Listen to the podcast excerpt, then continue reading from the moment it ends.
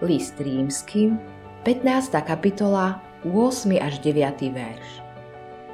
Hovorím totiž, že sa Kristus stal služobníkom obrezaných pre pravdu Božiu, aby potvrdil zasľúbenia dané Otcom a že pohania oslavovali Boha za milosrdenstvo, ako je napísané.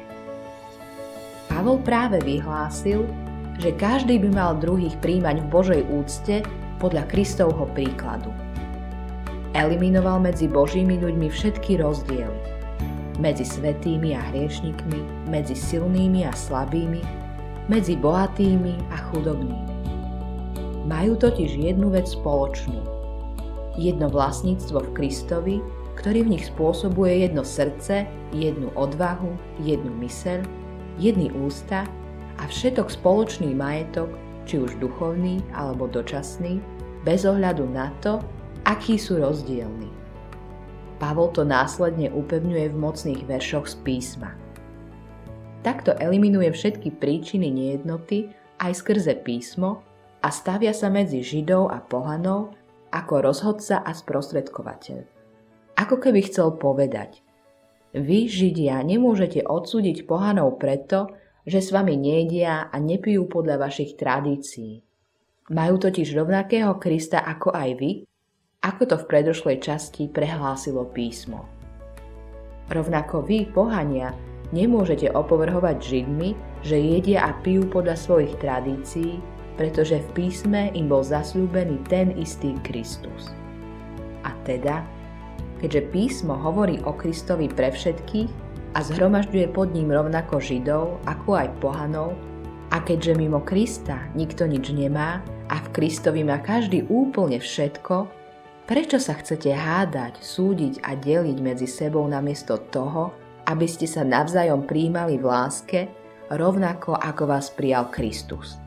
Koniec koncov, nikto nemá pred ostatnými výhodu, Prečo sa chcete hádať a rozdeľovať pre jedlo, nápoje, oblečenie, deň, miesta, gesta a podobné veci, na ktorých nezáleží, pretože sú dočasné veci, čo idú mimo Krista, ktorý tieto dôvody nepodporuje.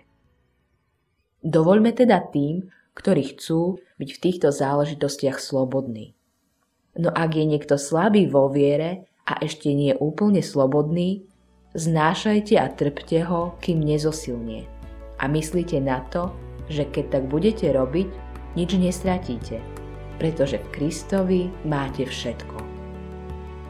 Kristus sa stal služobníkom obrezaný, čo znamená, že židovskému národu bol kazateľom, učiteľom, apoštolom, Božím poslom.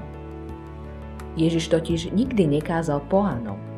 Nikdy k ním nebol poslaný, len k Židom. Nebolo to však kvôli ich zásluhám, ale ako sa tu píše, pre pravdu Božiu. O akej pravde hovorí? Boh zasľúbil Abrahámovi, Izákovi a Jákobovi, že Kristus sa narodí z ich potomstva. Prvá kniha Mojžišova, 22. kapitola 18.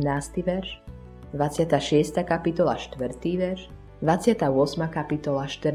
verš.